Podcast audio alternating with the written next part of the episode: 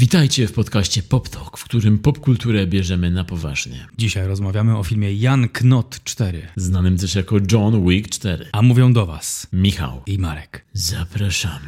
Yeah! People keep asking if I'm back, and I haven't really had an answer. But now, yeah, I'm thinking I'm back.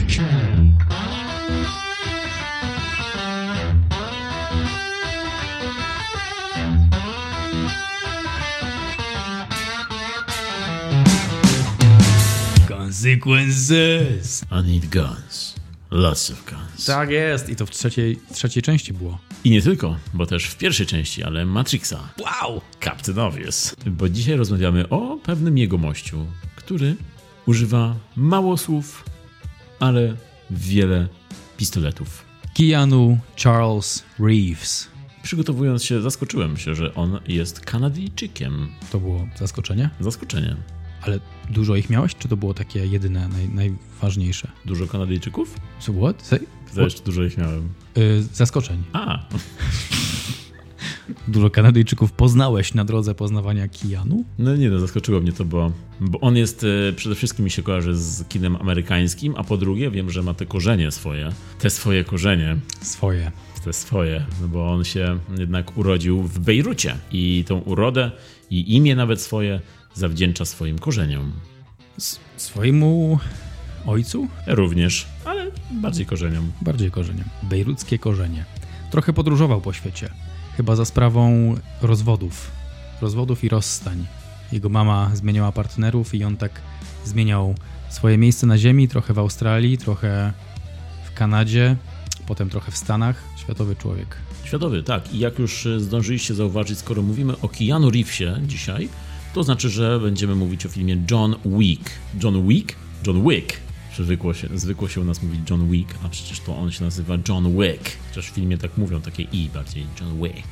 Mówią też takie. Mówią tak, ale tam często podróżuje po świecie, więc to mówią Polacy, tam głównie w Aha. filmie tak mówią. Ci wszyscy Polacy. Także będziemy mówić o filmie John Wick, e, o czwartej części, ale również o poprzednich. Polska wersja to pewnie John Wick. Wick Wick Ginu. Tak jest. Wick Wick Johna. John Wick. Cztery. Cztery wiki. Na każdym osiedlu.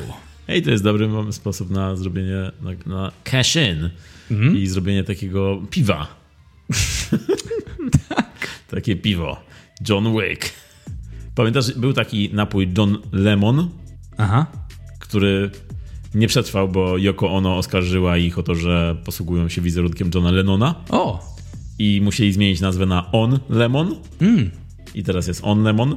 Tak. Materiał sponsorowany. nie, nie, w żaden sposób oczywiście. I ten, ten napój nazywał się John Lemon, co Tak. nie wiem jaka to była podstawa, żeby, ale okej. No i e, teraz gdybyśmy zrobili John Wick, to może Keanu by nas oskarżył. On by tego nie zrobił. Nie, on jest za bardzo zen. On by jeszcze od nas kupił skrzynkę. Przyleciałby tutaj, krzyknąłby You're breathtaking i by wziął skrzynkę Johna Wicka ze sobą. Także genialny plan. Kolejny po radiowóz. Wiu, wiu, wiu. Zaczynamy produkcję piwa John Wick. John Wick, John Wick, John Jan Knot. Jan Knot po polsku. Przejdźmy z nim na Jan Knot. Grany przez Keanu Reevesa, 58-letniego człowieka. He's 58, man. To A jest, jak się porusza? to jest e, przypadek Toma Cruza. Oni obaj są takimi gośćmi od akcji, którzy robią wszystko sami i obaj są w wieku koło 60. Jest to, jestem pełny, pełen podziwu, że to się dzieje w ogóle, że coś takiego można. I też to daje nam taką wiadomość: hej, możesz wszystko. Mogę wszystko. Coś było, jakaś piosenka. Tak. Już jest. Jest. Y, Także może powiedzmy, powiedzieliśmy y, pokrótce o mm, jego korzeniach, jego początkach, to może teraz powiedzmy o jego środkach, Ale nie powiemy o końcach. no bo ten na pewno nie nadejdzie, znając Kijanu. Keanu będzie żył przynajmniej do 2077, bo wtedy Cyberpunk e, się rozgrywa. I on wtedy nie umrze, tylko po prostu odłączą go z Matrixa i przejdzie na, na rzeczywistość.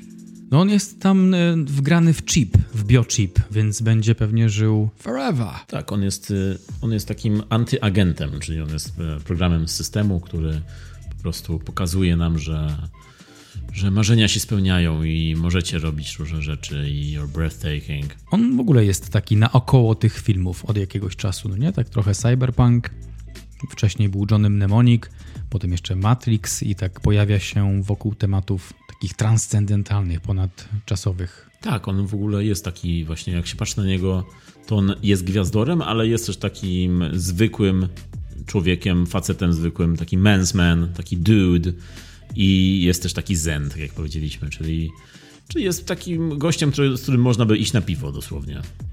Wow!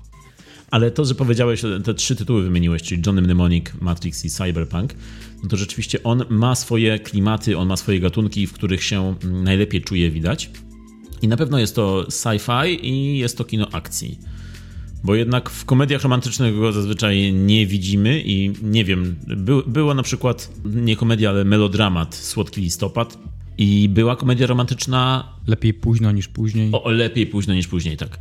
Lepiej późno niż później, gdzie on tam grał e, doktora, ale nie grał głównej postaci tam w tym filmie, raczej drugoplanową. I on na koncie właśnie nie ma takich e, ról, takich amantów romantycznych.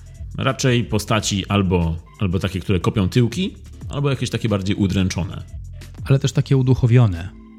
Jak na przykład w filmie Rodzinka, Thumbsucker. Tam grał też taka epi epizodyczna rola ortodonty, ale on tam grał nie ortodontę, bardziej grał takiego duchowego przewodnika dla głównego bohatera.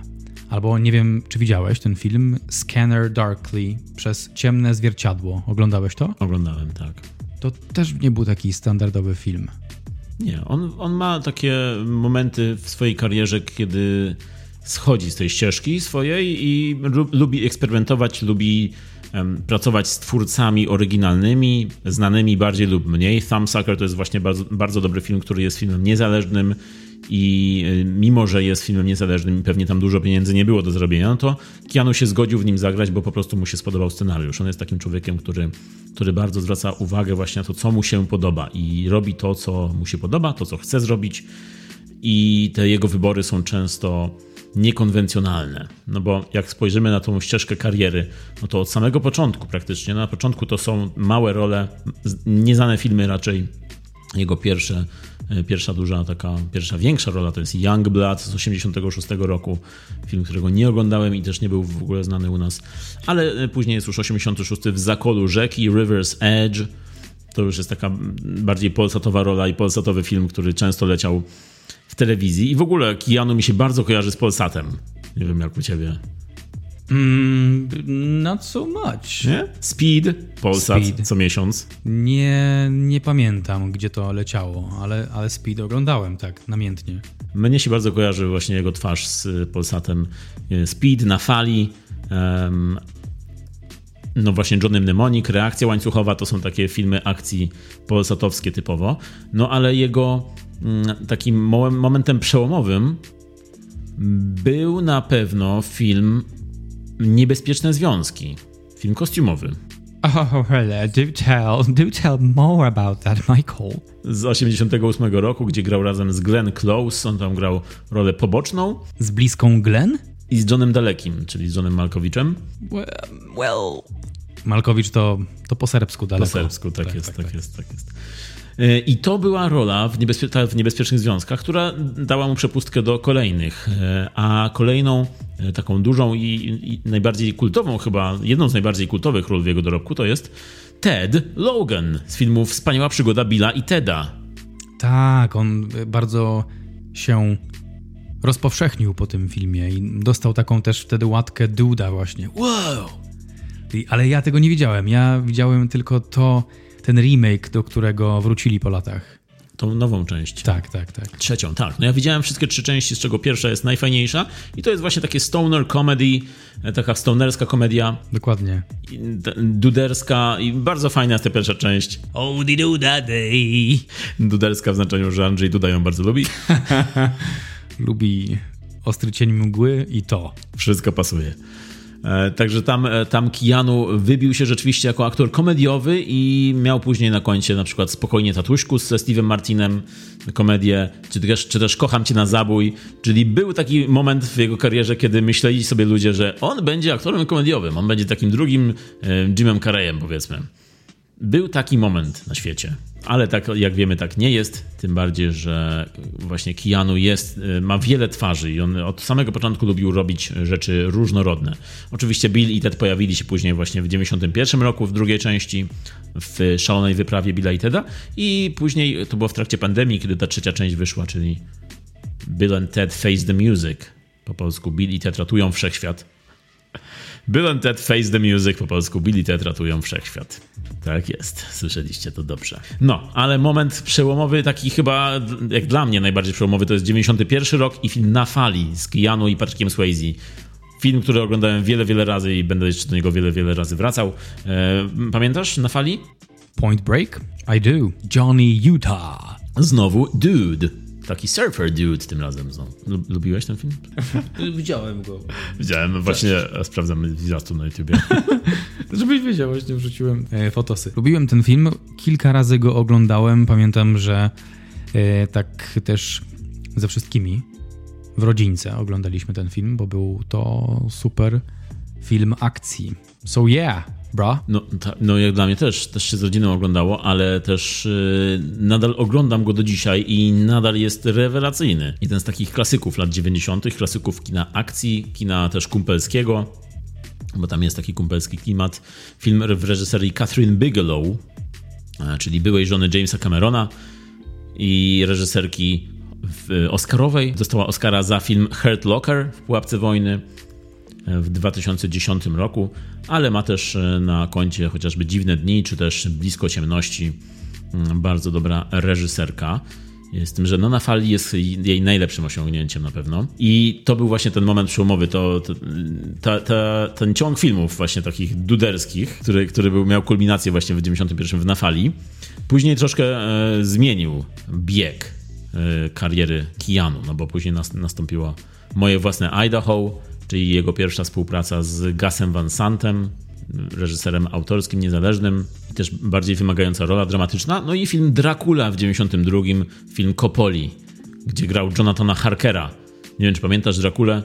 Nie oglądałem Drakuli. Nie oglądałeś tej wersji. O, no to jest bardzo dobry film, bardzo go lubię, ale pamiętam, że Keanu w tym filmie w ogóle mi nie pasował do roli Jonathana Harkera.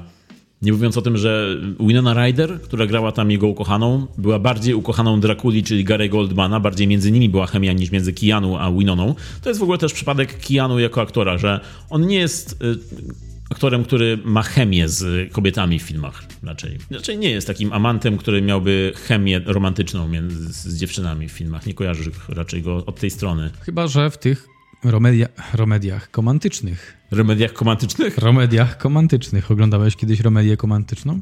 Bardzo lubię romedie komantyczne.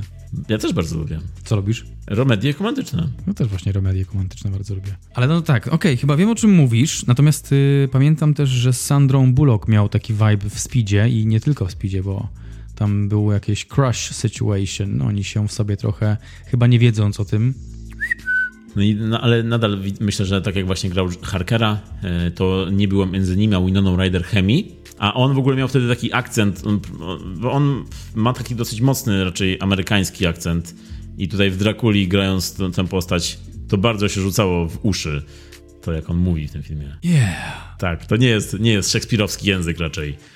Chociaż w, w adaptacji Szekspira zagrał dwa lata później, bo w filmie Wiele hałasu o nic w reżyserii Kenneta Brana i nadal nie jest to coś, z czym kojarzymy Keanu.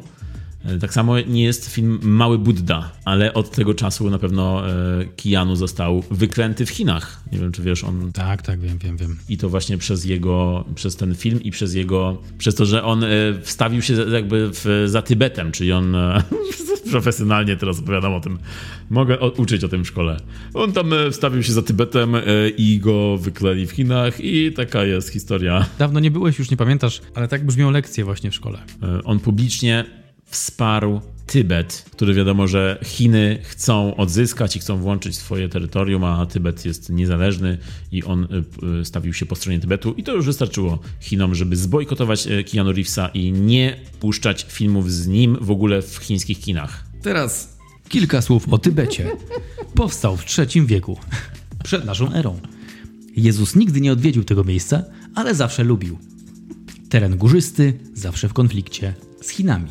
To, jest, to są dosłowne słowa Keanu Reevesa. Yeah. Jakie mogą być słowa za 500 punktów? Yy, dosłowne? Ym, pan Marek teraz proszę. Na, na, na Marka za wszystko. Nie pamiętam. To, to by był dobry teleturniej. Idź na całość. Oj tak, pamiętam. No to to pamiętasz z Polsatu, a Keanu Reevesa nie pamiętasz? Nie pamiętam. Nie, pamiętam Zajcher... Kurczę, nie wiem co się dzisiaj dzieje. Zajcher. Zajcher. Hygmunt. Niezły Zajcher. Hygmunt Zajcher. W nowej romedii komandycznej. Polecam. Karek Mczepański. I Riano Keeves. A bro.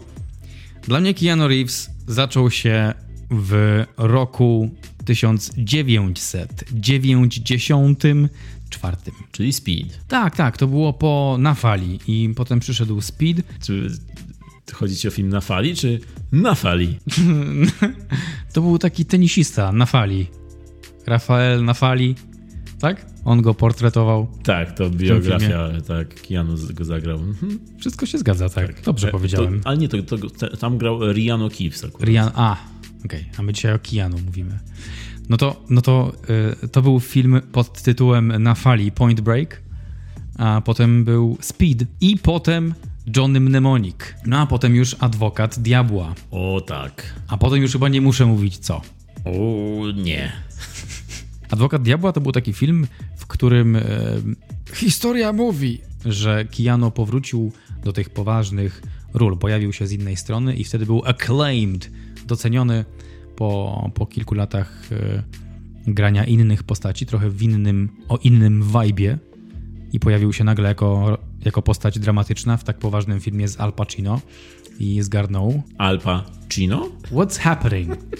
Chciałeś powiedzieć z Alem Pacino.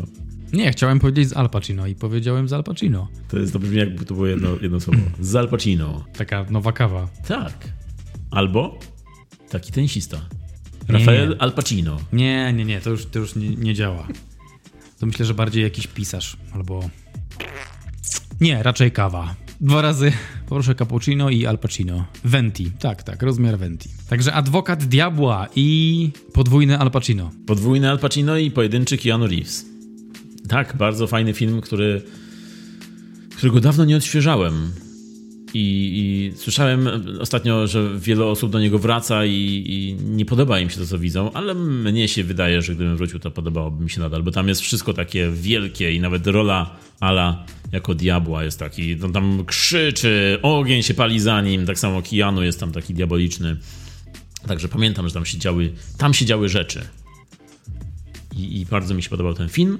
A bezpośrednio po nim, rzeczywiście w 99 nastąpił wielki przełom w karierze Keanu, wielki przełom w kinie, nie tylko kinie akcji, czyli Matrix. Matrix zredefiniował wszystko i od tej pory y, Keanu to już był zawsze Neo, co ostatnio właśnie się zmieniło, bo teraz już y, współcześnie bardziej Keanu to jest, wydaje mi się, bardziej już John Wick, co dużo mówi o tej serii, jak ona weszła e, mocno w popkulturę i jak się udała też, no ale nadal e, Keanu ma, Keanu ma e, chyba tak niedużo twarzy, ale na pewno jedną z tych głównych jest Neo, jest John Wick i jest na pewno Speed, chociaż też nie dla każdego, bo, bo myślę, że już jak to się mówi, dzisiejsza młodzież to Speeda raczej już nie pamięta. Tak samo na fali. To jest jedną z tych twarzy, których, e, które my pamiętamy, ale jednak nie każdy już go kojarzy z tego. No i Matrix 99 rok to jest też moment, e, kiedy Keanu poznał reżysera, wtedy jeszcze kaskadera, Chada Stachelskiego. Kie- Chad Stachelski, e, reżyser wszystkich Johnów Wicków, przyszedł któregoś dnia na plan Matrixa, bo potrzebowali dublera kaskadera dla Keanu i wte, wtedy się właśnie poznali. E, Chad był pod wrażeniem tego, że Keanu potrafi w sztuki walki zna kung fu.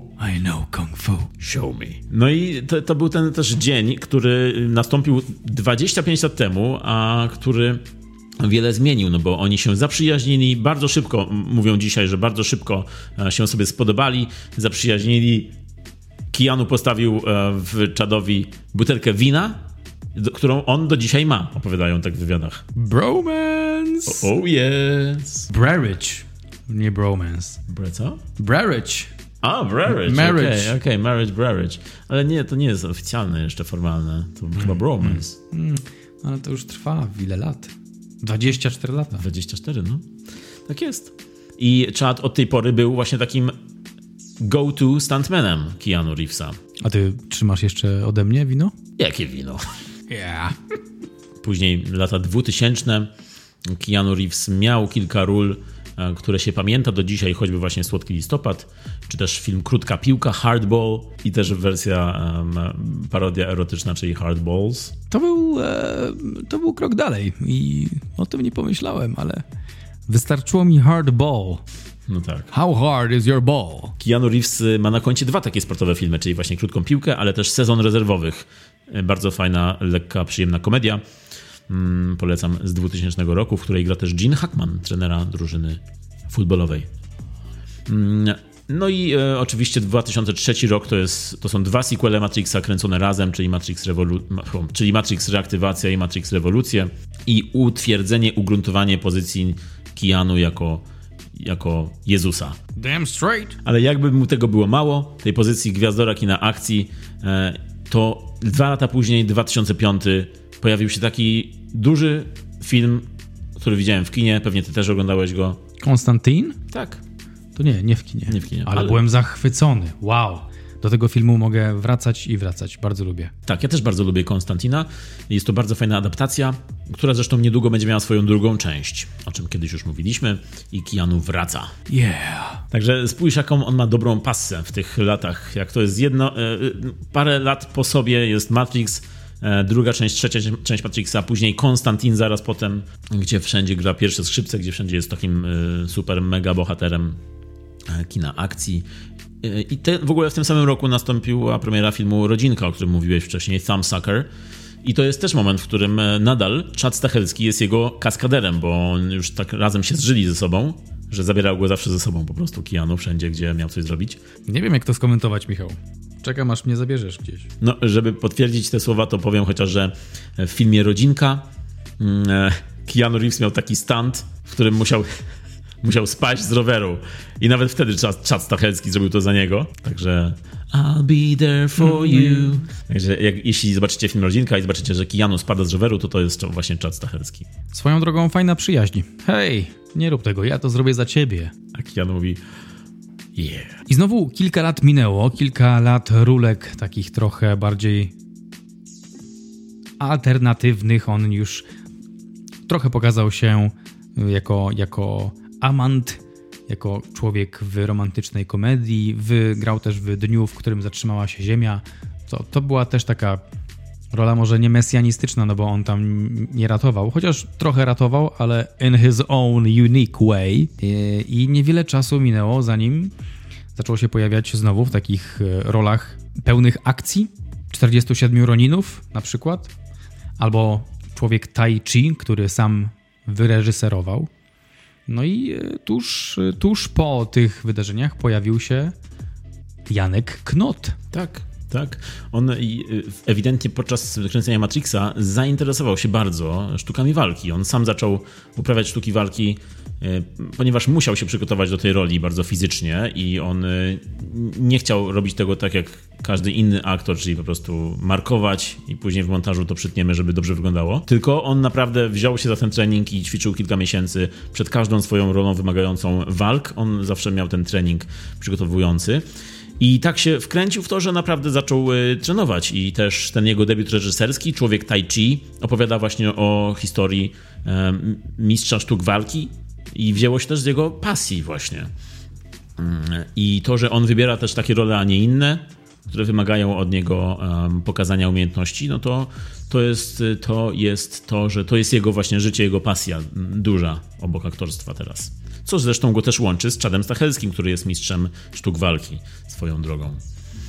Także y, powiedziałeś o Johnie i John Wick rozpoczął się pierwszą częścią w 2014 roku, czyli zaraz za rok będzie 10 lat i przez te 10 lat powstały już cztery części. To jest bardzo szybkie tempo jak na franczyzę. John Wick to już dziedzictwo, to już jest uniwersum samo w sobie i oni się tam nie zatrzymują. Czwarta część to nie koniec. Piąta część podejrzewam to nie koniec, ale mamy też spin-offy tego. Tam się dzieje w tym świecie. Jest Ballerina, jest The Continental i są jakieś pomysły na crossovery z filmem Nobody, w którym grał Bob Other King. Other King! I am Bob and I am the other king. I lubię romedie romantyczne. Co się dzieje? Lubię, lubię romedie romantyczne z Rianu Kifsem. Mogę oglądać cały czas. Tam się nie zatrzymują. Chyba się nie zatrzymają. I bardzo dobrze, bo to już taki gatunek sam w sobie. Ciekaw jestem tej baleriny i The Continental. Podobno ma to być. The Continental ma wyjść chyba najpierw, bo w 23, a w, 20, w 24 balerina. I w międzyczasie jeszcze nakręcają back to back e, piątą część Johna Wicka. No właśnie, czy, czy kręcą, czy nie kręcą? Bo na razie nie potwierdzone jest. Znaczy, już czwarta część osiągnęła taki sukces, że jestem pewien, że nakręcą, ale jeszcze nie potwierdzili tego tak na 100%, że będzie piąta część. Tym bardziej, że czwarta jest jakby taką finalną. E, no ale wydaje mi się, że znajdą jakiś sposób, żeby zrobić kolejnego Johna po tym sukcesie. Tak, tak. Czytałem tam coś, że pracują nad plotem e, piątej części, żeby to miało sens. Tak. Chociaż oglądając te wiki, wszystkie to naprawdę mało potrzebują, żeby popchnąć dalej fabułę. Bardzo mało, bardzo mało. Pierwszy lepszy pomysł i lecimy z tym. Tak. Pierwsze czytanie. Tak, z tym. Mhm, to, to. New guy, new guy. Oprócz kawy, co tu jeszcze robisz? Tym bardziej, że Stachelski yy, opowiada teraz w wywiadach, że oni często po, po premierze kolejnej części Wika yy, z Kianu razem zasiadają z butelką whisky albo z butelką wina, zależy jaki mają nastrój, zaczynają rozmawiać o tym, jak, jak im się pracowało, bo oni się zaprzyjaźnili, więc już tak się spotykają na co dzień. No to, to eskaluje, widzisz. Oni jeszcze sobie nie zdają sprawy, jak ich sieknie. Po tym, po tym whisky. I siedzą, rozmawiają, wymieniają się opiniami o filmie, czytają podobno recenzje dobre, a zwłaszcza te złe czytają i, i, i, sobie się śmieją z siebie samych. Także widać, że są takimi właśnie prawilnymi ziomkami. Tak, fajne też jest to, że twórcy Johna Wicka, jeszcze zanim powiesz dalej, chciałem tylko wtrącić, że robią ciekawe rzeczy, wchodzą w interakcję ze swoją widownią, tworząc na przykład wątki na Reddicie i pytając o to, co, co grało, a co nie grało w tych filmach. I, i internauci, widzowie odpowiadają i oni też na, na tej podstawie wprowadzają e, improvementy. Super, to mi przypomina trochę proces tworzenia kolejnych krzyków, o którym rozmawialiśmy niedawno. I właśnie oni, jak tak siedzą Kijanu z Chadem i piją, wymieniają się różnymi pomysłami, to zaczynają wtedy mówić e, takie rzeczy Stachelski opowiada, że po każdej części, jak tak siedzą, rozmawiają, to mówią, hej, to może w następnej części zrobimy to, zrobimy to, zrobimy to. I im więcej piją, tym więcej mają pomysłów. Także coś czuję, że teraz po premierze czwartej części będą się czuli na tyle dobrze z tym sukcesem, że będą mieli dużo pomysłów na piątą część. Na ostatnim na ostatniej takiej imprezie na pewno padło: Słuchaj, i ty w najnowszej części będziesz mówił bardzo mało. I Keanu odpowiedział: Yeah. Bo już był wstawiony bardzo, już nie mógł za dużo mówić. Dokładnie, jak tworzyli scenariusz, to Keanu leżał gdzieś pod szafą i... Czemu powiedziałem pod szafą? That's weird. Bo tam zazwyczaj leżysz. I już nic nie mówił, a Stachelski się na to godził, tak. Keanu, co ty byś chciał powiedzieć w tym momencie? Masz rację, dialog jest zbędny w tym momencie. Liczy się akcja. Dokładnie tak to musiało wyglądać. I ta małomówność Kijanu, o której mówisz, to jest y, też trochę jego nowy znak rozpoznawczy, no bo on jednak w każdej swojej y, tej franczyzie akcji, w której grał, nie mówił za dużo i dialogi nie były jego mocną częścią. Jakby brzmiała piosenka Keanu Reevesa albo Rianu Kifsa? Ja, ja tobie powiem. Ja mam. No. Yeah, yeah, yeah, yeah. Blisko. Under my umbrella. Yeah, yeah, yeah. Rihanna Gibbs. Rihanna. I get it, yeah, I get it. Yeah. Musimy zrobić taki remix, Marek, wiesz o tym? I właśnie ta małomówność, o której mówiliśmy, e, no to zbliża go do takich aktorów jak Clint Eastwood, który też słynął z tego, że im mniej mówi, tym lepiej. Im bardziej stoi bez ruchu i patrzy w kamerę, tym lepiej. Tak samo Steve McQueen, który był takim też typem małomównym, mm, ale niepokornym. I tak samo jest teraz, teraz z Keanu. On jest właśnie tym człowiekiem, który wystarczy, że spojrzy w kamerę, powie albo, albo po prostu wypuści powietrze, albo powie jedno słowo i, i po prostu zacznie działać. To jest, to jest Keanu nowych czasów, dzisiejszych czasów. To się zaczęło już w Matrixie, e, zaczęło się też w Speedzie i na fali, ale teraz w tych Johnach Łykach on to udoskonalił. I w czwartej części wziął to na kolejny poziom małomówności. No i nie mówiąc o tym, że ma wielki following. On jest bardzo lubianym gościem po prostu. Cokolwiek zrobi, to zaraz jest zdjęcie w internecie. Zobaczcie, Keanu nakarmił ptaszki, dał tak, im ziarenka. Keanu jest taki normalny, bo wstał w metro, komuś ustąpił miejsca. Je kanapkę. Kto w Hollywood je kanapki? Tak jest, on jest takim gościem właśnie, który i pomaga ludziom i, i, i zawsze zagada, odpowie, jak ktoś spyta. No to to jest, to jest taki zwykły, zwykły człowiek, po prostu szary, zwykły Keanu. E, no i taki jest też jego wizerunek filmowy i okołofilmowy.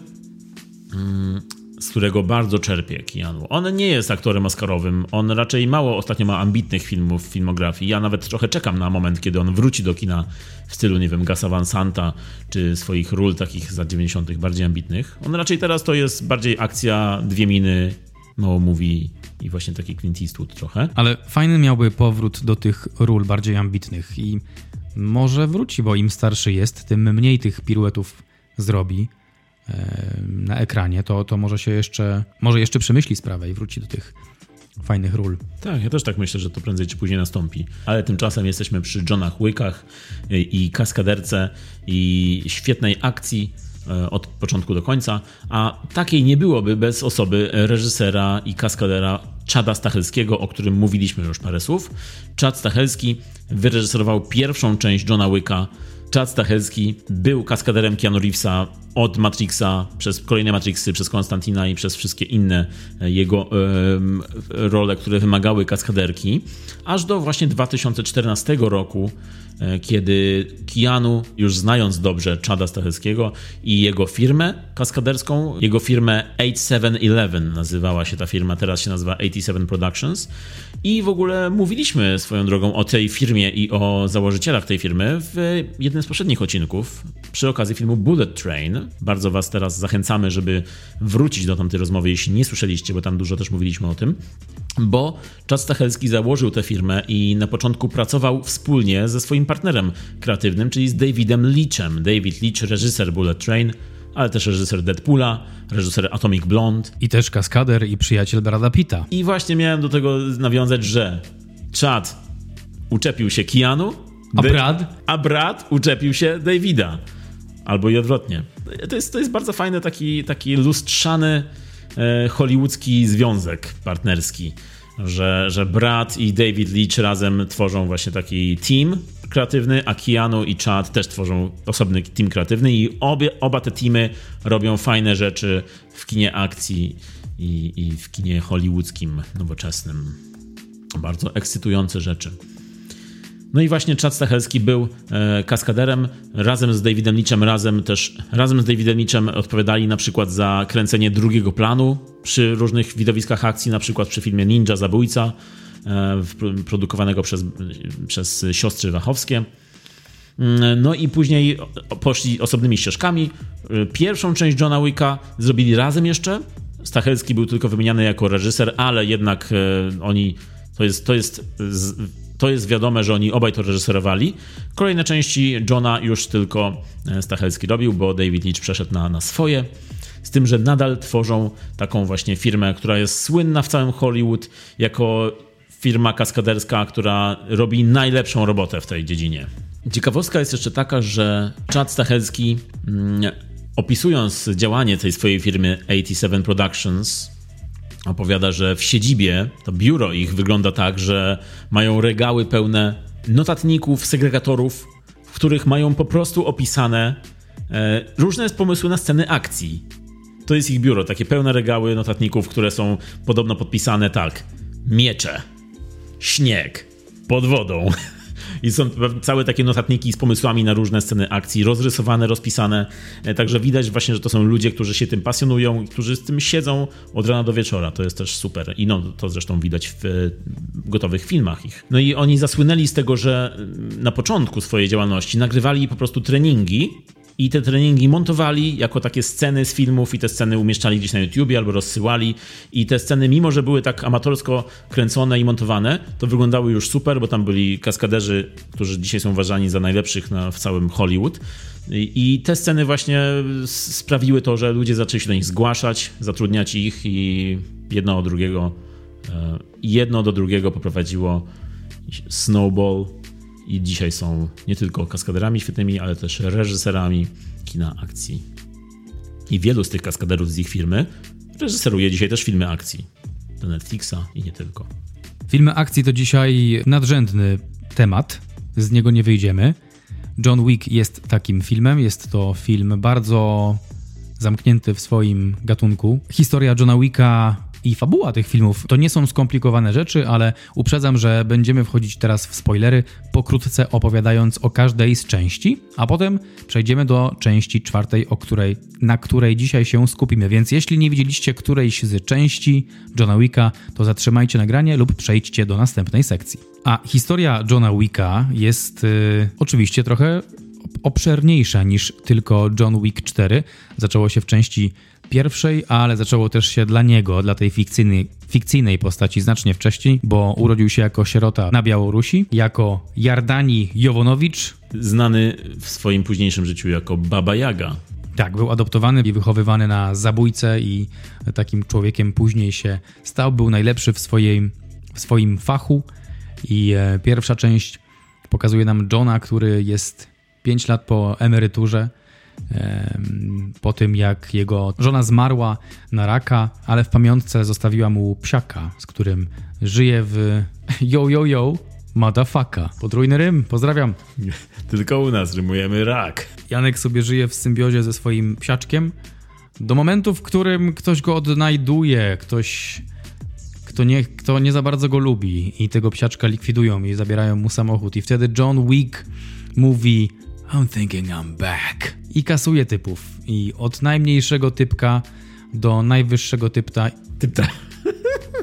Typtaka. Typka pnie się w górę i robi to przez wszystkie cztery części. To jest najlepsze, że od momentu, w którym stracił bardzo ważną dla siebie postać, czyli psiaka, w pierwszej części został mu zabrany brutalnie, on od tamtej pory nie przestanął. Wow! Nie wiem, co się dzieje, Michał. Wow! Nie przestał biec to jest właściwie John Wick, to on to jest biegnący facet cały czas. Przez te 10 lat on tylko biegnie. W filmie to jest jakieś. Ile to jest? To, to jest chyba kilka miesięcy przez te wszystkie części. Tak, tak, będzie jakoś tak, no. To się dzieje ekspresowo i on ma cały czas tą staminę. Kasuje mnóstwo typów, więc w pierwszej części jego motywacją do morderstw jest to, że ktoś mu zabrał szczeniaka. Wtedy wraca do gry. John Wick się frustruje bardzo, i obiecuje sobie, że zniszczy tych ludzi, wraca z emerytury, wraca do gry. W drugiej części chce odpocząć, ale odwiedza go stary znajomy i daje mu znacznik, który zobowiązuje go do tego, żeby zlikwidował kogoś, kogo nie chce likwidować, ale jest ten znacznik, więc on zobligowany prawem gildii zabójców musi to zrobić. Po czym ten sponsor, który zlecił mu to zabójstwo, próbuje go unicestwić i pod koniec drugiej części John Wick staje się excommunicado, to znaczy, że każdy płatny zabójca na świecie może go zlikwidować, ale jego sponsor, czyli Winston, daje mu godzinę na ucieczkę. I tak się kończy druga część, a trzecia część zaczyna się tak, że on ucieka w tym Nowym Jorku, próbuje mm, uniknąć śmierci, trafia do Casablanki też yy, na chwilę. Jeju. Dobiega tam po prostu. Tak, można by to było tak nawet y, zinterpretować. Gdyby nie scena z samochodem, to myślę, żeby dobiegł na tą pustynię.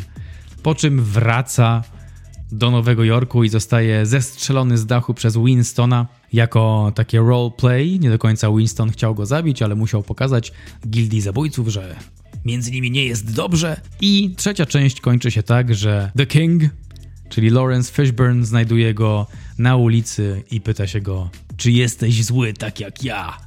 I Wick odpowiada, tak, jestem.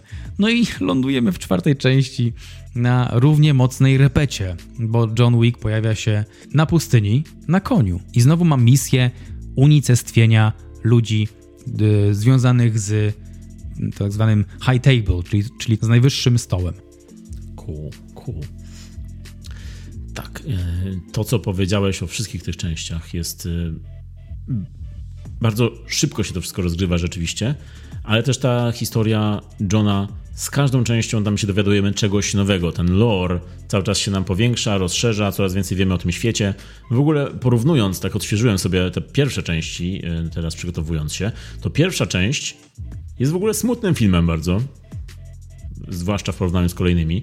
No bo tam jednak no, mamy ten smutny, tragiczny początek, później cały czas Johnowi coś odbiera, ktoś coś odbiera, on się mści z tym, że to jest wszystko taka smutna zemsta, wiadomo, e, ale też e, przypomniałem sobie, jaki to jest elegancki film, jak tam bardzo się porządnie rozkręca i porządnie jest to e, zawiązane, ta cała akcja. Przez prawie pierwszą połowę tam jest mało akcji, raczej się dzieją rzeczy i jesteśmy cały czas tak w napięciu, co się będzie działo. Dowiadujemy się rzeczy o, o Johnie, dowiadujemy się o, na początku o tej mafii rosyjskiej, która, która, przez którą się to wszystko dzieje. I też powoli dowiadujemy się rzeczy o tym, o tej gildii zabójców. Tam bardzo mało dostajemy informacji, ale fajnie te informacje są wprowadzane. I dzięki temu rozszerzeniu do tej gildii zabójców, ten film jest też taki atrakcyjny, bo to nie jest zwykłe kino akcji o kolejnym, o kolejnym facecie mszczącym się e, za śmierć żony, czy za śmierć kogokolwiek, który jest za śmierć psa. Ale właśnie mamy tam dużo więcej elementów, tak jak, ta, tak jak ten hotel Continental, tak jak ten e, zespół sprzątający po zabójcach. Tam są ci sprzątacze, którzy, którzy zwijają ciała. Fajne są tam detale właśnie co do funkcjonowania tego całego świata. Mm, który, które zresztą są rozwijane w każdej, kolejnej, w każdej kolejnej części. Druga część, jako że pierwsza odniosła sukces, jeszcze wtedy umiarkowany, druga część robi wszystko szybciej, mocniej, więcej. Jest tam dużo więcej akcji, jest więcej tego świata gildii zabójców. Mm, e, I to ten moment, o którym powiedziałeś, to, że, że John Wick zostaje ekskomunikado i wtedy wszyscy chcą go chcą go zabić i zarobić na tym, wszyscy mordercy, no to pamiętam moment, kiedy oglądałem te filmy i mówiłem sobie w tym, wtedy, bo powiedziałem sobie, wow, to jest świetne zakończenie, świetny cliffhanger, że w tym momencie ten jakby czas się zatrzymuje. Pamiętam tę scenę przy fontannie, wszyscy patrzą na Johna Wicka i on musi uciekać i wtedy zostajemy właśnie z napisami i czekamy na trzecią część. To był świetny moment na zakończenie. I nawet zresztą plakat do tej części pokazywał, to już świetny był plakat tej części. Pamiętasz, jak e, Keanu jest w garniturze ubrany w centrum plakatu i wokół niego są te dłonie z pistoletami, których jest mnóstwo, tak. które układają się w taki zegar jakby wokół jego twarzy. Świetny plakat, tak, prosty tak. i świetny, który bardzo przypomina mi zresztą późniejszy plakat do filmu Nikt, Nobody. Mm, tak, tak. Zresztą ci sami twórcy i podobny klimat. A mówiąc jeszcze o pierwszej części, to fun fact, bo ciekawa sprawa jest taka, że to miał być film, który miał wyjść direct to video, czyli on miał być tylko na, na płyty, na streaming, on nie miał być w kinach oryginalnie. To miał być kolejny akcyjniak z Dolphem Landgrenem początkowo. Z tym, że właśnie Keanu Reeves przeczytał ten scenariusz, spodobało mu się i wysłał scenariusz do Stachelskiego i do Licza i zaproponował im, żeby robili stanty. Oni stwierdzili, kurczę, ten scenariusz ma super akcję, wyreżyserujemy go. I właśnie tak się zaczęło. Gdyby nie oni, gdyby nie Keanu, to byśmy dzisiaj oglądali Johna Wicka z Dolphem Lundgrenem. No thank you. I, I, zresztą scenarzysta y, pierwszej części Johna Wicka i kolejnych dwóch y, przed Johnem Wickiem napisał inny film, The Package, w którym jednym z bohaterów jest Tommy Wick. Także John Wick, John Wick wcześniej Tommy Wick, e, coś tutaj może miało jakieś uniwersum się tworzyć. A teraz widziałem w ogóle filmografię Keanu, że zbliża się film z nim, film pod tytułem Rain, w którym będzie grał postać, która się nazywa John Rain. John Wick, John Rain. Tutaj coś, coś? Myślisz, że coś, coś? Myślę, że coś, coś. Coś, coś? Coś, coś. Także y, idąc dalej. Pierwsza, druga część. pamiętam, jak, y, jak podekscytowany byłem tym cyklem, bo każda kolejna część utrzymuje tempo, utrzymuje akcję i w trzeciej, na etapie trzeciej części to było już eskalacja konkretna, bo tam już się działo wszystko, tam już nawrzucali wszystkiego, e, co nie każdemu się podobało. Ja byłem kupiony, byłem na pokładzie cały czas. To był film tak przegięty, w którym się tak dużo działo, że ja cieszyłem tylko oczy i uszy i, i serce i byłem cały uchachany. No i teraz jest czwarta część, która zachowuje może bardziej balans między akcją i, i nieakcją, chociaż też ta akcja jest tutaj ogromna i bardzo dużo się dzieje, także jakimś cudem udaje się tutaj zachować balans jednak. E, która część jest twoją ulubioną, Marek? Moja ulubiona część to czwórka, zdecydowanie. Głównie przez kaliber chyba, bo tam jest to samo co wcześniej, tylko że jest tego bardzo, bardzo dużo. I jeszcze oglądanie takiego filmu e, na, na ekranie IMAXowym, wow. Czwórka, bo tam się wiele rzeczy spina. Każda część pokazuje jakiś nowy element tego całego świata, ale twórcy nie odkrywają wszystkich kart, nawet w czwartej części. Wciąż mówią o tym, że są elementy, które zastanawiają fanów i będą zastanawiać, dopóki oni nie wyjaśnią, co się za tym właściwie kryje. Chociażby te ich monety złote. Skąd w ogóle ten pomysł na takiego rodzaju walutę?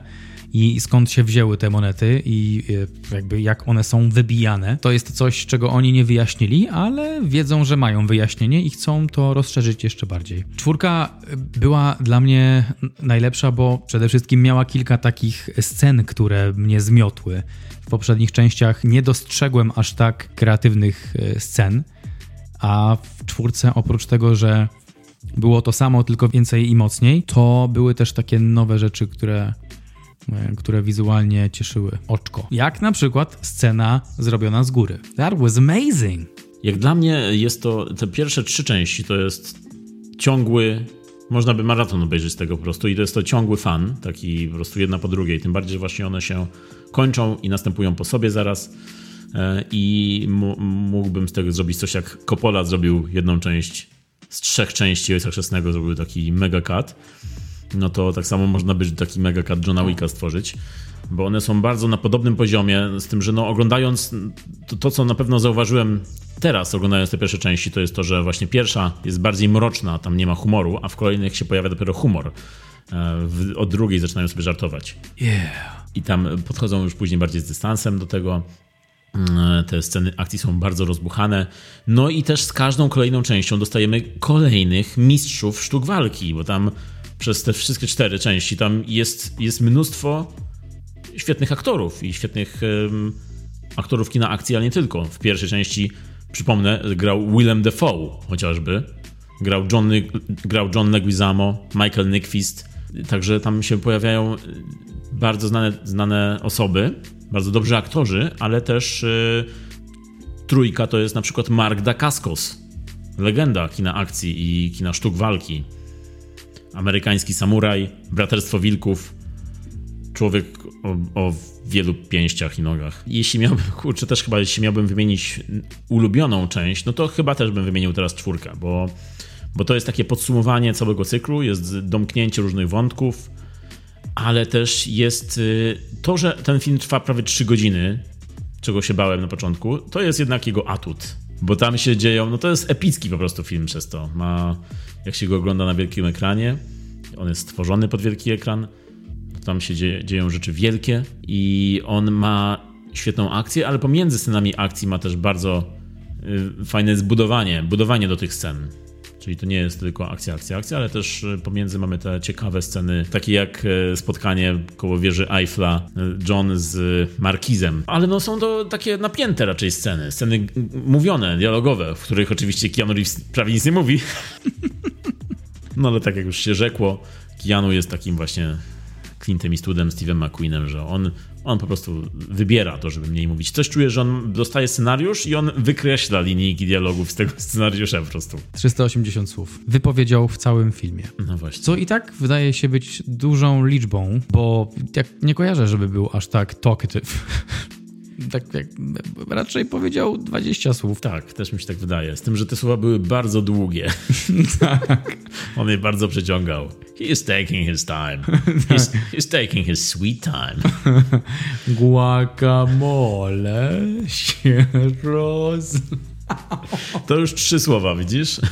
Keanu Reevesa z tego filmu. No i coś, mnie się wydaje, że jednak e, gdyby Keanu Reeves szybciej mówił, to ten film byłby tak o jedną trzecią krótszy. Tak mogłoby być. Um, bo te jego słowa są takie rozlazłe bardzo. Tak, tak, tak, mówi tak właśnie. A może już, wiesz, 58 lat, to może już tam... Tak, no ale oczywiście to wszystko, że my się tak trochę śmiejemy z Kijanu, no to też nie bierzcie tego źle, bo Kijanu jest Kijanu po prostu. On nie musi e, się wysilać tutaj. To nie jest Szekspir, to nie są dialogi, to jest właśnie jego obecność, jego, jego gestykulacja, jego twarz i no przede wszystkim jego walka, no bo on te wszystkie walki sam tutaj wykonuje. Już nie potrzebuje Czada Stachelskiego jako kaskadera.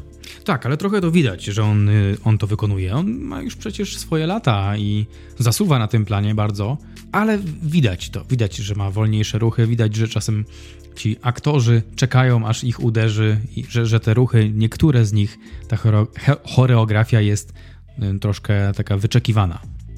Ale to pewnie jest nieuniknione, no przecież tam jest mnóstwo choreografii. Powiem ci, że jak oglądałem to nie, nie miałem takiego wrażenia, że, że już Keanu się postarzał albo że ma jakieś wolniejsze ruchy. Wyglądało to dla mnie płynnie, ale być może jak oglądałem teraz wcześniejsze części, to chyba tam był jednak szybszy, bardziej taki był atletyczny w tych filmach poprzednich.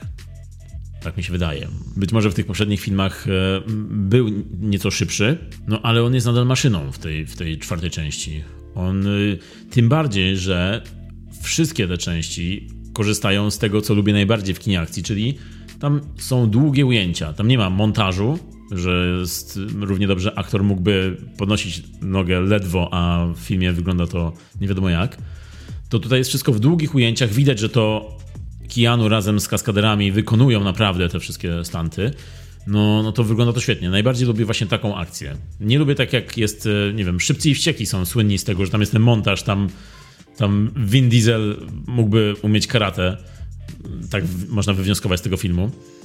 Albo Liam Neeson, który w uprowadzonej niby walczy, ale tam jest taki montaż poszatkowany, że to jest ewidentne, że on tego nie wyprawia, że on, on nawet... Jakieś e, takie łapania bardziej. Tak, ale on tam już też miał swoje lata i on ewidentnie nie był wtedy gwiazdorem kina akcji. On stał się oczywiście później, ale nie był też urodzony do tego, co, co widać, że no on tych sztuk walki nie trenuje, tylko jest aktorem i tam udaje. A tutaj Kijanu jednak widać, że nie markuje, nie udaje, tylko naprawdę się bije i naprawdę te walki wykonują. Oczywiście z zachowaniem zasad BHP. Wygląda to świetnie. Wygląda to świetnie, od razu możemy to powiedzieć, że ta czwarta część to jest niebo kina akcji umarliśmy, trafiliśmy do Johna Wicka 4. Yeah. Ciekawe, czy uda mi się to powiedzieć 380 razy w trakcie nagrania. Policzymy później. No to jak już tak zaczęliśmy mówić o tym, co tam się w środku dzieje, co to za mięso tam się pojawia, to wejdźmy głębiej. My was jak zwykle ostrzegamy przed tym, że wchodzimy w spoilery. Więc jeśli nie widzieliście jeszcze filmu John Wick 4, to zatrzymajcie nagranie w tym miejscu i przejdźcie do następnej sekcji, a jeśli widzieliście, to zapraszamy do dalszego słuchania. Michał, powiedz mi, masz jakąś ulubioną scenę? Zdecydowanie. W czwartej części pytasz. No to chyba nie będzie zaskakujące, że ulubione to jest wejście po schodach do Sacré-Cœur? Croissant. Croissant, e, mauzoleum Croissant. E, to się nazywa tak, profesjonalnie oficjalnie. E, I to wejście, na, to, to, ta scena na schodach w ogóle, te wow, to było wow. To był really? moment... To scena moment, na schodach? Scena na schodach. Mm, tak, to jest moment, kiedy wydaje mi się, że oszalałem w kinie. Naprawdę? No to powiedz. To, była naj, to było najlepsze użycie schodów od filmu Pancernik Potiomkin. Chociaż, no rzeczywiście, okej, okay, okej, okay. I see your point, man. Wydaje mi się, że nawet było lepsze niż w filmie Pancernik Potiomkin. Nawet lepsze niż Pancernik Potiomkin i Nietykalni razem. Ho, ho, ho, that's bold! Podręczniki do historii kina. Change it. tak, do śmieci. Tutaj, tutaj proszę o wmontowanie sceny z Top Gun Maverick, kiedy Tom Cruise wyrzuca podręcznik do kosza. no to schody i łuk triumfalny. O, tak, tak. To są te dwie sceny. Przy czym te schody, no to e, wytłumaczę tylko, że no naprawdę jest to wielkie osiągnięcie. To, że on. No ta scena się dzieje mm, pod sam koniec filmu, kiedy on zmierza na pojedynek z Markizem, a tak naprawdę z tym Kane'em. No i on musi przejść przez te, nie wiem ile tam jest schodów, 300 schodów? 200 coś było. 200 coś. No, no w każdym razie bardzo, bardzo dużo tych schodów jest wysoko i on już jest osłabiony, ledwo już może biegać i jeszcze te schody przed nim, jak widzi, to jest taka scena troszkę komediowa już. W końcu biegnie od pierwszej części, więc z Casablanki. Przez cały świat. I ta scena bardzo jest taka w stylu y, dawnego kina. Coś jak Buster Keaton, te popisy Hmm. Bustera Keatona, popisy Charlie'ego Chaplina, bo jest to troszkę połączenie. Tam są gagi, ale jest akcja też. I to, że on tam już prawie u samego szczytu i nagle spada, toczy się z tych schodów z- z- na sam dół i od nowa musi. To jest jak normalnie jak w... Poczułem się po prostu jak w grze komputerowej, jakbym musiał level od początku zaliczać. Nie zasejwowałem i muszę od początku robić. Miałem takie uczucie, o nie, tak byłem podirytowany tym. Ale, ale to, że po raz drugi zaczął wchodzić i jeszcze miał tą pomoc Keina wtedy, był taki niby od początku robię, ale z pomocą jest coś innego, coś się zmienia, nowe gagi, nowa akcja. Nie, super, super było. I w ogóle to, że on tak się turla z tych schodów, jak spada, to to naprawdę kaskader spadał. Podobno w, za drugim razem nakręcili to. Za pierwszym zatrzymał się na którymś schodku, za drugim musieli nakręcić i za drugim razem naprawdę spadł przez wszystkie schody. Tak to wyglądało, jakby ktoś tam spadał. Tak, tak. Także i to jest też atut, że to nie wygląda na CGI, to nie jest kokainowy miś. To nie jest CGI na pewno. Tak. Natomiast mój problem był taki, że to bardzo było widać, że on wybija się po to, żeby spadać z tych schodów. Że to nie było takie, że on nie spadał z tych schodów napędzany siłą spadania, tylko zatrzymywał się między schodami i się tak wybijał, turlając. Tak, a może jeszcze dalej. Nie, naprawdę ja nie zauważyłem tego. Nie Totalnie. Odczułem, nie odczułem tego w ten sposób. Być może dlatego, że nie spadałem nigdy ze schodów i nie mam doświadczenia w tym. Absolutnie. Wybijał się. Fake. Marek często spadałeś ze schodów, rozumiem. Padałem, tak. Były takie schody. Były, tak. Aż takie wysokie? Tak. I zatrzymałeś się na którym? Trzecim? Może być. No ja, mnie to nie, nie raziło tutaj, bo po prostu y, tym bardziej, że jest to takie troszkę z przymrużeniem oka, jest to taka scena właśnie ala Buster Keaton, więc jest tam i ekscytacja, jest i akcja, ale też jest humor, można się właśnie pośmiać. Ja się w tym momencie śmiałem, jak on się spadał. Jak on się spadał. Fuck yeah! No to to jest, to było, to było coś. Ta nieustanna walka i ta syzyfowa praca pod górę, to, to mnie bardzo urzekło. Już tym bardziej, że to był taki moment końcowy, finałowy i już napięcie rosło, a tutaj jeszcze te schody. No ale też łuk triumfalny, gdzie była akcja, którą, w którą nie wierzyłem w ogóle, ale podziwiałem. Podziwiałem to, jak te samochody uderzają jeden po drugim Johna Wicka, jak go przejeżdżają. Już by dawno z niego mokra plama została, a on jeszcze skacze od maski do maski. Osiągnięcie wielkie. Oczywiście mówię to z przymrużeniem oka, no bo to nie jest realistyczne w żaden sposób, no ale ten film nie ma być realistyczny. Tam się dzieją takie rzeczy, że wow. A u ciebie jak? Przy łuku triumfalnym to tam już CGI na całego było. Oj tak, tam było, było rzeczywiście, no ale to nie można chyba inaczej w tym wypadku. I tak to wyglądało bardzo dobrze, no ale Tak. mój mózg nie wierzył w to, co się dzieje. Ale mój mózg nie wierzył w to, że na przykład y, Keanu Reeves y, może kopać tak wysoko, więc nie, nie rozumiem, jak to, się, jak to jest możliwe. Za to mój mózg wierzył w to, że Keanu Reeves y, śmiesznie biega. Zauważyłeś to? Tak, tak, tak. On biega tak po prostu. That's his run. Ale on tak, tak troszkę nogę koślawi, jak biega, nie? Tak, tak, tak. To jest taki drugi Harrison Ford biegania. Myślę, że po prostu biega jak 58-latek by biegał. No, nie walczy jak 58-latek na pewno. Ale jaka twoja ulubiona scena? Moja w ogóle bardzo dobre sceny wymieniłeś, też mi się podobały. E, Ta na schodach było napięcie. Teraz Chcesz mi się przypomniało, przypomniało mi się coś, co wiem, że powiesz. Right, Ach, that's great.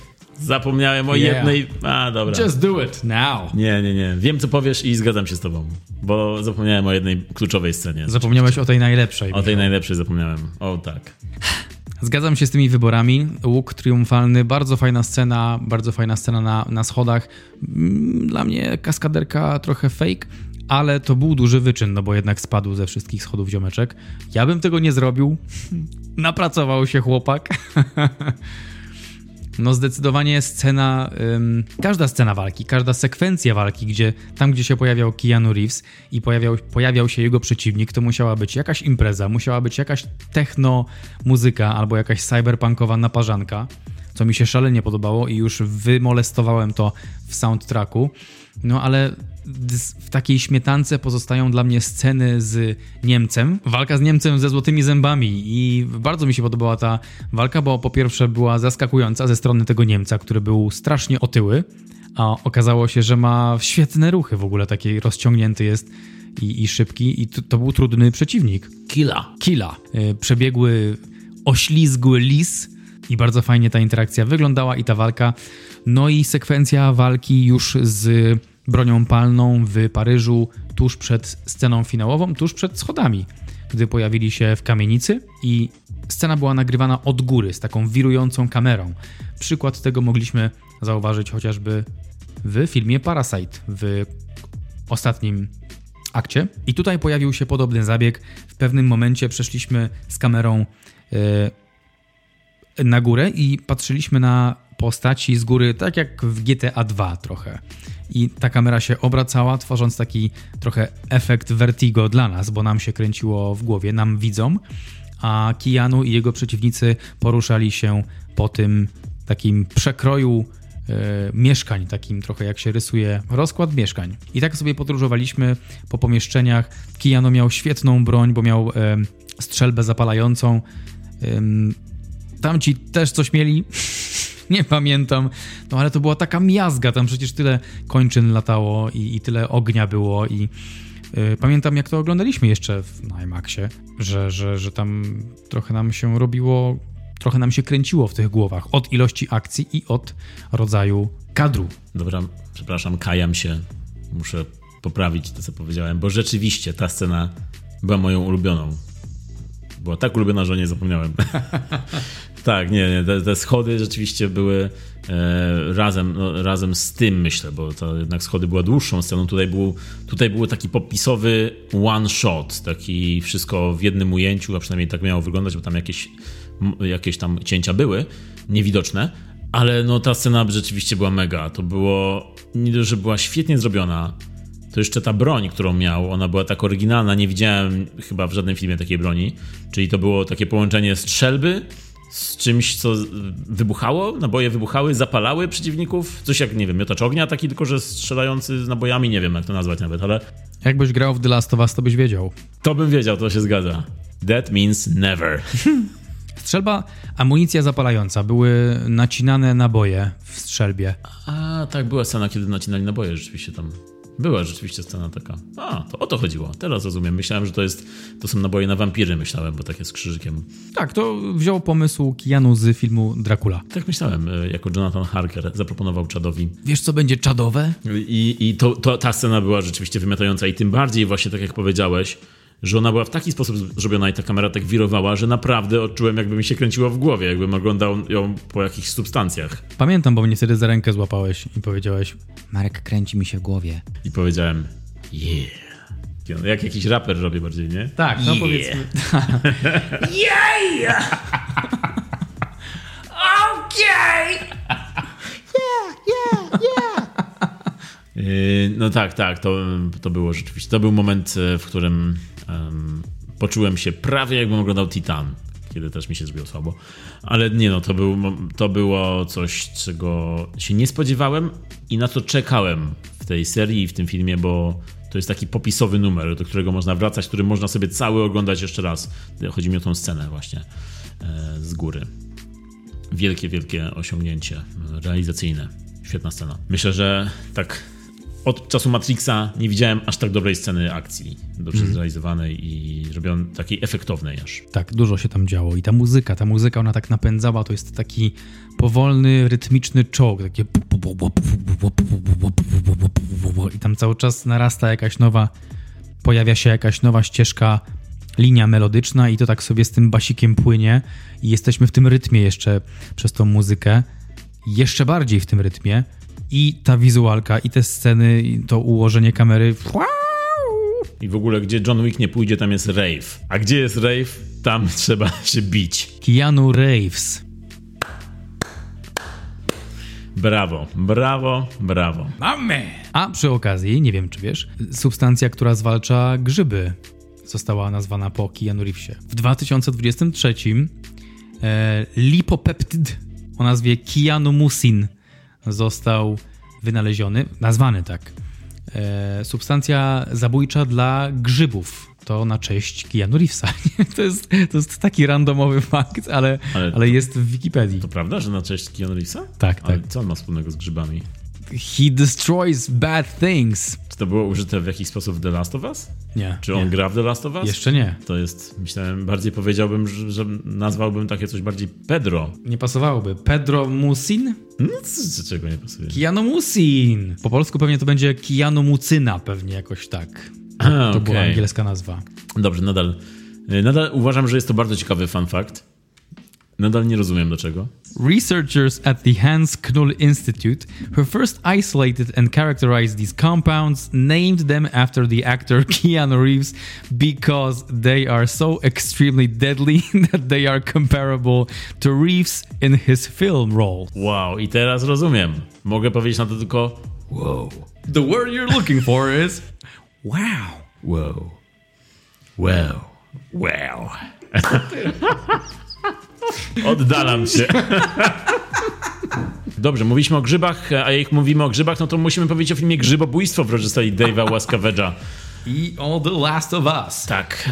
I tutaj też wiem, to jest może poor timing, ale jak już jesteśmy przy grzybach, to była teraz premiera e, gry na PC, e, remake pierwszej części The Last of Us, który radzi sobie fatalnie. Ma przytłaczająco, druzgocąco negatywne oceny na Steamie, bo jest masa, masa błędów. Tak, także chyba się nie udało to naciąganie na kolejną platformę.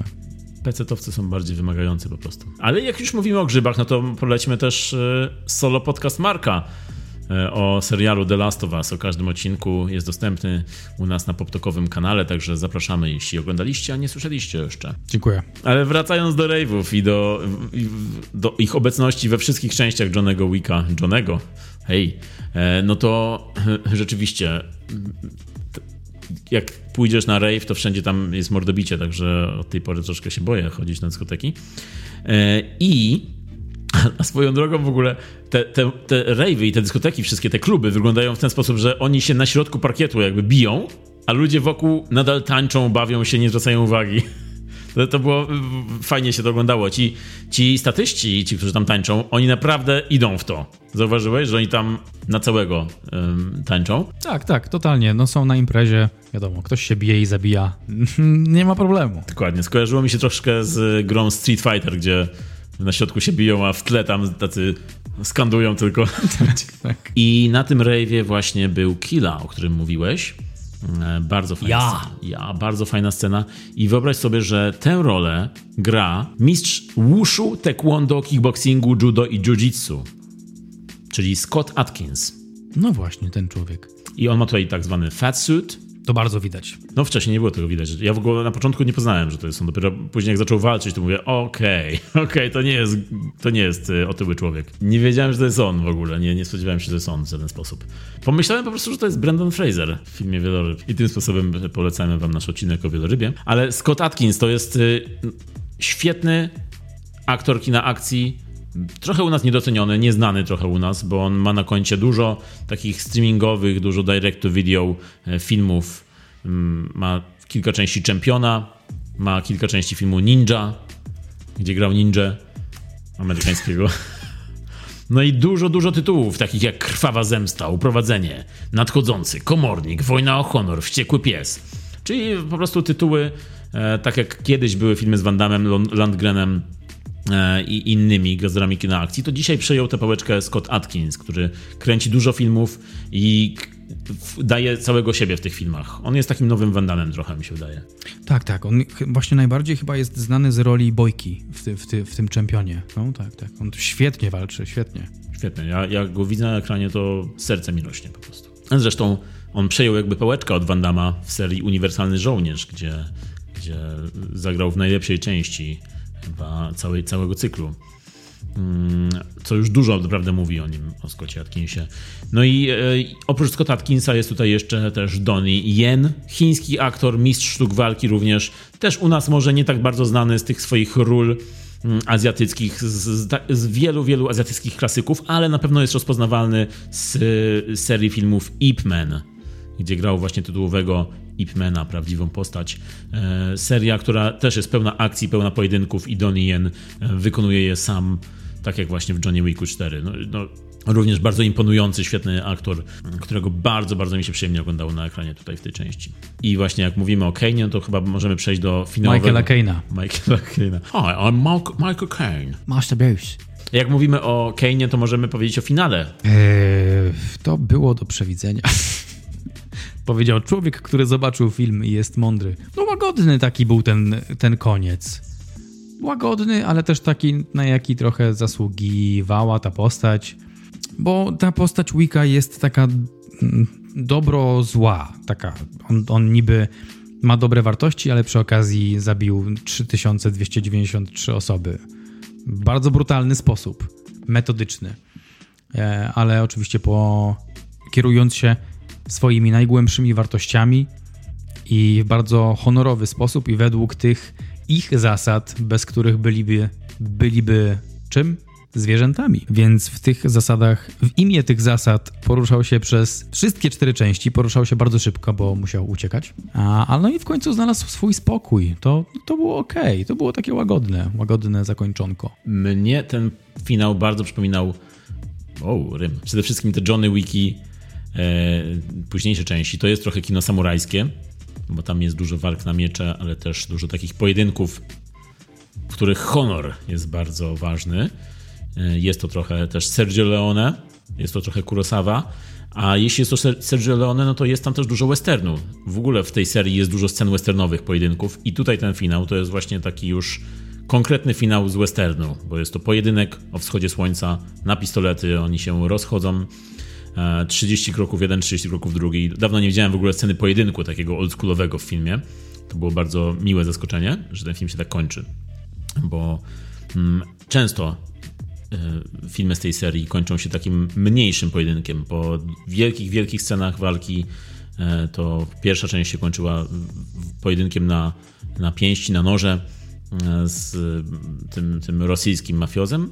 I tutaj właśnie ta czwarta część kończy się pojedynkiem na pistolety, na takim starym stylu pistolety. Mm, Kane po jednej stronie, John po drugiej stronie.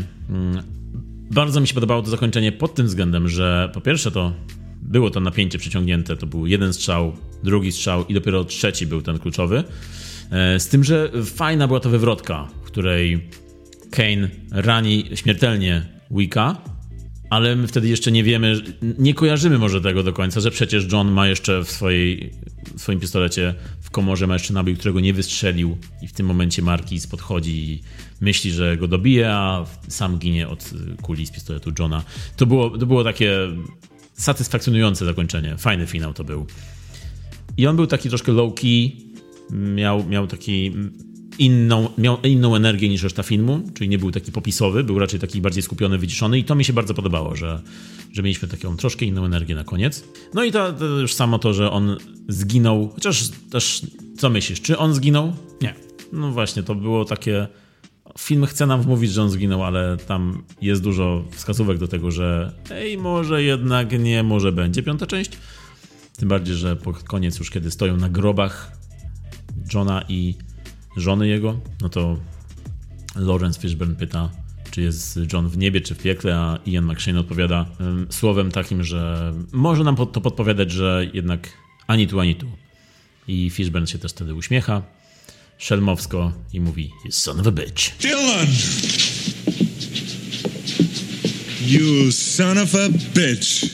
No i to jest taki finał właśnie, że, że nasuwa nam tą myśl, że jednak John Wick wiemy dobrze, że on jest niezniszczalny. On przetrwał tyle w, tym, w tej całej serii, że kulka w brzuch to nic dla niego. Ale ten pojedynek finałowy mi się podobał bardzo, jako takie właśnie satysfakcjonujące podsumowanie. A jakie będzie nasze podsumowanie? Zaraz się dowiemy, bo przychodzimy do... Podsumowanka! John Wick, Jan Knot, John Wick, Keanu Reeves albo Rianu Keeves. Tyle imion jeden film. Jak dla mnie wszystko, czego potrzeba w filmie akcji i jeszcze więcej. Każda scena walki to nowy koncert e, i nowa choreografia i taka choreografia na sterydach. Kijano pewnie coś tam sobie wstrzyknął. 58 lat. Tarza się, przewraca innych, upada na kolana, te kolana najgorzej. No i kasuje, kasuje wszystkich lepiej niż nie jeden kasownik z komunikacji miejskiej. Taki z lat 90., jeszcze z taką czerwoną i zieloną lampeczką. Stary, plastikowy, taki, w którym się zatnie bilet. Najlepsze. Także już za to ode mnie ogromny szacunek, no bo się napracował chłopak. Także 10 na 10 za wysiłek. Jeśli chodzi o aktorów, to byli tacy komiksowi według mnie. W ogóle te niektóre, niektóre setupy scen były takie bardzo mocno komiksowe, ujęcia. E, najbardziej komiksową postacią, jaką przywołuje, to chyba jest ten Killa, ten niemiecki fighter. Ale oni wszyscy tacy byli. E, mieli, mieli bardzo swoją taką ograniczoną rolę. E, może nie, może nie jednowymiarową, ale niewiele wymiarową. I tak miał też ten Winston i, i ten Marquis, on był takim, takim był makiawelistycznym, typowym antagonistą, który nie chce sobie ubrudzić rąk, ale steruje światem tak, żeby było po jego myśli, ale wiadomo, że w starciu jeden na jeden to jest takim przestraszonym chłopcem. Lance Reddick, grający Sharona w hotelu Continental, niestety już nieżyjący, odszedł chyba w wieku 61 lat, e, jak podają media, z przyczyn naturalnych. W filmach John Wick według mnie robił świetną robotę. E, on zmienił w tej roli, do tej roli zmienił się tylko troszeczkę. On dał akcent i był właściwie taki jak zawsze, tylko że może trochę bardziej dystyngowany. Jak, dla mnie Lens to jest y, Cedric z serialu The Wire, Prawo ulicy. Jest to też e, Silence z gry Horizon Zero Dawn, potem Forbidden West. No i teraz jest to też pracownik hotelu Continental z filmów John Wick. Lens też był muzykiem. Nie wiem, czy o tym wiesz, ale nagrał album. Tak. Nawet. Nawet słuchałem go na Spotify. Też mm. to mhm. robiłeś? Tak, tak, tak. Wow. Yeah. Jesteśmy chyba jedynymi dwoma ludźmi. Tak, miał tam dwójka słuchaczy. Bo, tak, tak, ja patrzyłem, tam było słuchaczy właśnie około dwóch do pięciu. Tak. Na Spotify. tak, tak, tak, tak. I jak już o tym mówisz, to powiem ci, że za, zaintrygował mnie ten fakt, bo on studiował muzykę w Nowym Jorku, a później dopiero aktorstwo. I to mnie zaintrygowało na tyle, że właśnie sprawdziłem ten album i powiem ci, że do dzisiaj przez jakiś tydzień chyba od tygodnia słucham piosenki TikTok. To jest bardzo fajne jest. Really? Really? Do TikTok nie doszedłem. On wynalazł TikToka. Nie, naprawdę, bardzo, bardzo chwytliwa, fajna i taka y, piosenka, której bym się nie spodziewał po nim jako tej osoby z takim imidżem aktorskim na przykład. E, Także polecam wam Lansa Reddicka na Spotify'u. Album nazywa się Contemplations and Remembrances. Jak ja słuchałem tego albumu, to z początku nie, nie chwycił mnie. Dla mnie był bardzo mocno taki 90sowy, jak, jak jazz brzmiał w 90s. Tak, to, 90 jest, to prawda, to prawda. On jest taki teatralno-jazzowy jest mm, troszkę. Mm. No, no. Więc nie do końca moja, moja, mój kubek herbaty. Nie, mój też rzeczywiście, cały album nie, raczej, nie, ale ten jeden utwór mnie bardzo, bardzo chwycił, więc sprawdźcie go po prostu. I w ogóle też Lance Reddick zagrał w teledysku Bonnie and Clyde, Jay-Z i Beyoncé, zanim stał się sławny. I dopiero wtedy się wybił rolą w Prawie ulicy, w jednym z najlepszych seriali e, wszechczasów. E, świetna rola, z której do dzisiaj jest e, znany. Szkoda bardzo Lance Reddicka, bo on był bardzo charakterystycznym aktorem, który wnosił dużo do filmu, uważam. Wnosił pewnego rodzaju energię, on miał już swój image, miał swoje role w których się dobrze odnajdywał. I tym bardziej przykre było to, kiedy się oglądało tę scenę w Johnny Wicku 4, kiedy on tam ginie. Jest to przy niedaleko początku filmu. I no ta scena, powiem ci, że taka jest chwytająca za serce, jak już y, oczywiście nakręcili ją. Y, oczywiście film był wprowadzony y, w momencie, kiedy się y, wszyscy dowiedzieli o tym, że on zmarł. I powiem ci, że ta scena tak, ta scena uderza mocno. Tak, tak. To było naprawdę trudne do oglądania z taką świadomością, że my już nie mamy tego człowieka, że on już się nie pojawi e, w weekach czy w innych e, produkcjach filmowych. To był trochę taki moment jak z Triangle of Sadness i, i, i z, z tą sceną nie do końca wiadomo, czy morderstwa bohaterki. No a po, po, po kilku miesiącach okazało się, że ta aktorka właśnie nie żyje w życiu prywatnym. To było oglądanie tej samej kategorii. Bardzo smutne to wszystko. Tak, no ale dla nas zawsze to będzie porucznik Cedric Daniels z prawa ulicy. Wizualnie bardzo ładny był. Dużo było scen atrakcyjnych po prostu bo było dużo kolorów, bardzo komplementarne były te kolory, mimo że to były sceny walki, tam się ludzie naparzali i takie rzeczy jak kolory nie powinny zwracać większej uwagi. Nawet w tych początkowych e, scenach, no powiedzmy początkowych, bo tam trochę później to się pojawia, ale w Osace jak e, walczył, tam były piękne, piękne czerwono-niebieskie kadry wiśnia, liście wiśni upadające na Wicca i oni byli skąpani w tych, w tych kolorach i taki trend utrzymywał się przez cały film. Czerwień była tak e, czerwona jak z flagi Polski, a słońce tak złote jak u złotopolskich. Powinno wejść do słownika młodzieżowego slangu. to wejdzie tam. Jestem jednocześnie zażenowany i rozbawiony. I dumny. Mm. Noc była też, mimo że ciemna, to soczyście wypełniona kolorami, bo tam była i zieleń, i czerwień, i żółć, i niebieski. Ale to było super, bo przyjemnie się patrzyło nawet na sceny walki, które są raczej prostą rozrywką. Ale to dodawało jeszcze kolejnego wymiaru, takiego wizualnego, wizualnej, wizualnej estetyki i yy, to CGI nawet tak nie raziło. Jeśli chodzi o muzykę, to była wszędzie impreza. Wszędzie, gdzie on się, wszędzie, gdzie on się pojawiał, był cyber punk na grubo, z mocnym, ciepłym basem. I to oprócz obrazu i kolorów też bardzo urozmaicało mi doświadczenie. John Wick fajny akcyjniak, szyty na miarę, nic tam nie zawodzi, a czasem nawet zaskakuje. Jeśli nie znasz 101 sposobów na śmierć przez strzał, to to jest film dla ciebie. Jeśli lubisz tańczyć, to jest film dla ciebie. Jeśli lubisz tańczyć w trakcie strzelaniny, chyba nie muszę kończyć. Ode mnie leci 8 z serduszkiem na 10. Tak napakowanego wysokiej jakości akcją filmu nie widziałem nigdzie indziej. Jak w Janku Knocie 4. Yeah! Okej! Okay. Kiedy seria filmów akcji wchodzi w swoją czwartą część, to zazwyczaj znaczy, że jesteśmy na etapie filmów z wypożyczalni albo na streamingu, które mają coraz mniejszy budżet i coraz bardziej coraz, i coraz mniej znanych aktorów. Natomiast w Johnny Wicku czwarta część kosztowała 100 milionów dolarów, a pierwsza część miała budżet 20 milionów dolarów. Także z każdą częścią tutaj budżet rośnie, atrakcje robią się coraz większe, walki coraz bardziej skomplikowane. Aktorzy coraz bardziej zróżnicowani i coraz większe gwiazdy kina akcji się pojawiają. Nie tak może bardzo znane u nas, ale jednak światowe e, gwiazdy kina akcji. No i jak widać im się to opłaca, bo pierwszy John Wick na budżecie 20 milionów zarobił chyba około 90.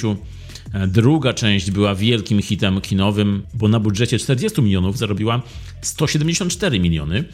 E, a trzecia, do tej pory najbardziej kasowa, miała kosztowała 75 milionów, zarobiła 328 milionów i czwarta, tak jak już powiedziałem, 100 milionów budżetu. Do tej pory w tydzień z kawałkiem zarobiła 146 milionów, czyli widać tutaj tendencję zwyżkową. To jest e, niesamowite, jest to troszkę odwrotność sytuacji zwykłej z sequelami, gdzie każdy kolejny kosztuje więcej, zarabia więcej i coś czuję, że czwarty będzie jeszcze bardziej rekordowy niż poprzedni. A to może oznaczać tylko jedno. Widzowie dopisują, seria się podoba, kolejne części powstaną.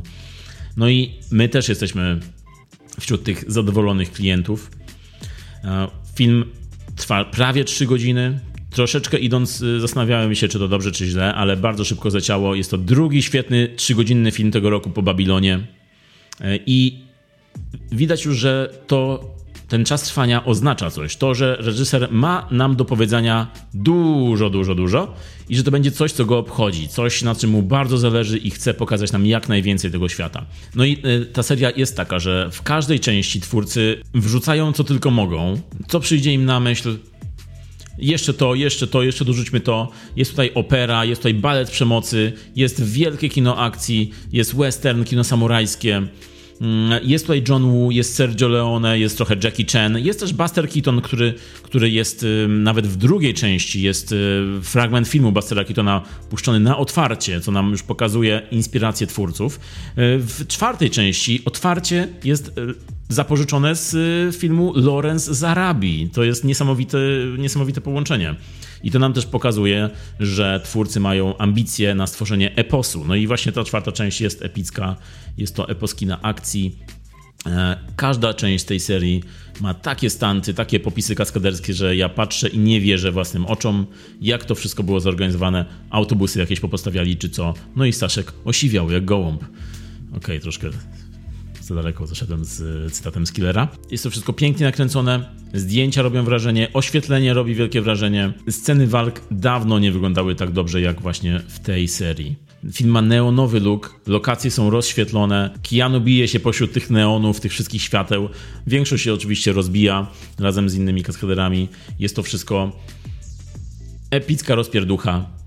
I może ten film przypomnieć, za co kocha się kino akcji, bo jeśli się kocha, to taki film chłonie się. Każdą scenę walk, tak jak ja, chłonąłem. Uwielbiam dobrze zrealizowaną akcję, taką, której, która nie jest markowana, nie ma cięć montażowych co, co sekundę, tylko taka, w której widać serce, widać pasję twórców, widać to, że się przyłożyli naprawdę i jest tutaj troszkę taki powrót do oglądania akcyjniaków za dzieciaka, kiedy się oglądało i później odtwarzało te sceny na podwórku z kolegami. Tutaj też miałem takie odczucie, że wyjdę zaraz z kina i że wyjdę zaraz z kina i będę się naparzał z Markiem albo udawał, że strzelam do niego z pistoletu. Wielkie sceny, takie, które zostają w pamięci, powiedzieliśmy o nich już tutaj, czyli scena kręcona od góry, epicka, scena w, wokół łuku triumfalnego w Paryżu, i, która używa samochody zamiast pistoletów, z niezniszczalnym Johnem Wickiem, którego potrącają samochody jeden po drugim i który nadal biegnie do przodu. I w ogóle to, że on biegnie cały czas, mimo tego wszystkiego, co mu, co mu się dzieje, i fakt, że biegnie i zakrywa się tym rąbkiem marynarki, który sprawia, że jest pancerny, że jest niezniszczalny. Jak pomyślimy o tym, to jest trochę takie silly, isn't he? podnosi rąbek marynarki, już jest e, niezniszczalny. To trochę wygląda jakby wpisał jakiś kod na nieśmiertelność i biegnie przez, przez środek akcji. No ale to jest taka konwencja właśnie, to, że, ta, że on jest postacią nieśmiertelną, to, że on biegnie pośród tego wszystkiego, idzie dalej, zawsze biegnie, zawsze do przodu, zawsze strzela i my trochę tego chcemy. Ja przynajmniej tak mogę powiedzieć za siebie, że chciałem, żeby szedł do przodu, żeby parł dalej, zabijał kolejnych e, przeciwników, bił się z kolejnymi, Także dajmy mu już ten kod na nieśmiertelność, jeśli już go tak bardzo potrzebuje. E, no i e, sama walka. To, że film wprowadził już w poprzednich częściach takie coś jak gun fu, czyli jednocześnie biją się i korzystają z pistoletów, czyli te pistolety są jakby częścią kung fu. E, to już było kiedyś użyte w filmie Equilibrium. Tam było to nazywane Gun Kata i tam Christian Bale też bił się za pomocą pistoletów i strzelał jednocześnie z nich. Także może John Wick nie jest tutaj na tyle oryginalny, ale te swoje inspiracje i te swoje, y, te swoje atrakcje przedstawia na tyle pięknie i na tyle imponująco, mm, że serce naprawdę rośnie.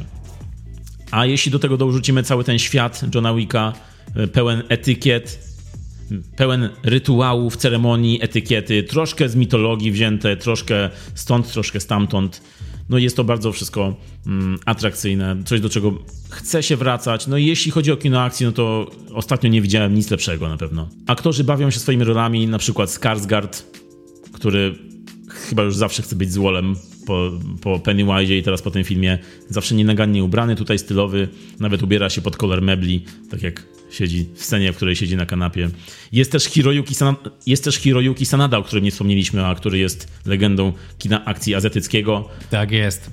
A który nawet ostatnio pojawił się w nowej wersji Mortal Kombat jako Skorpion. I polecamy tego pana, bo naprawdę polecam tego Allegrowicza. Trochę w tej części brakowało mi Jasona Mansukasa, który pojawił się w trójce, ale za to są coraz bielsze zęby Iana McShane'a, które rażą bielą z ekranu. Także ode mnie Wszystkie pozostałe części zostały ósemki, Ta część jestem skłonny jej dać dziewiątkę. 9 na 10 ode mnie. Świetne, świetne kino akcji. Jeśli lubicie kino akcji, to będziecie, będziecie zachwyceni. No i jest to też moment, w którym musimy powiedzieć, że czy Oscary wreszcie docenią coś takiego jak kaskader, coś takiego jak choreografia walki, bo tutaj jest to na najwyższym poziomie i ci ludzie zasługują na docenienie, docenienie w tym momencie już. Także ode mnie Oscar za choreografię walk, Oscar za kaskaderkę, a jeśli takich nie ma, no to lepiej je zróbcie. Bo John Wick je na pewno zgarnie. I was też dopadnie. W naszym przypadku nie musicie się zastanawiać, czy będzie kontynuacja, będą następne odcinki, bo na pewno będą. Nie wiemy jeszcze jak z piątą częścią Johna Wicka, ale nas możecie się spodziewać w każdy poniedziałek. A na dzisiaj my już kończymy to wszystko z naszej strony. Bardzo Wam dziękujemy za słuchanie. Mówili do Was jak zwykle Michał Miller i Marek Szczepański. Do zobaczenia, usłyszenia w następnym. Cześć. Yeah.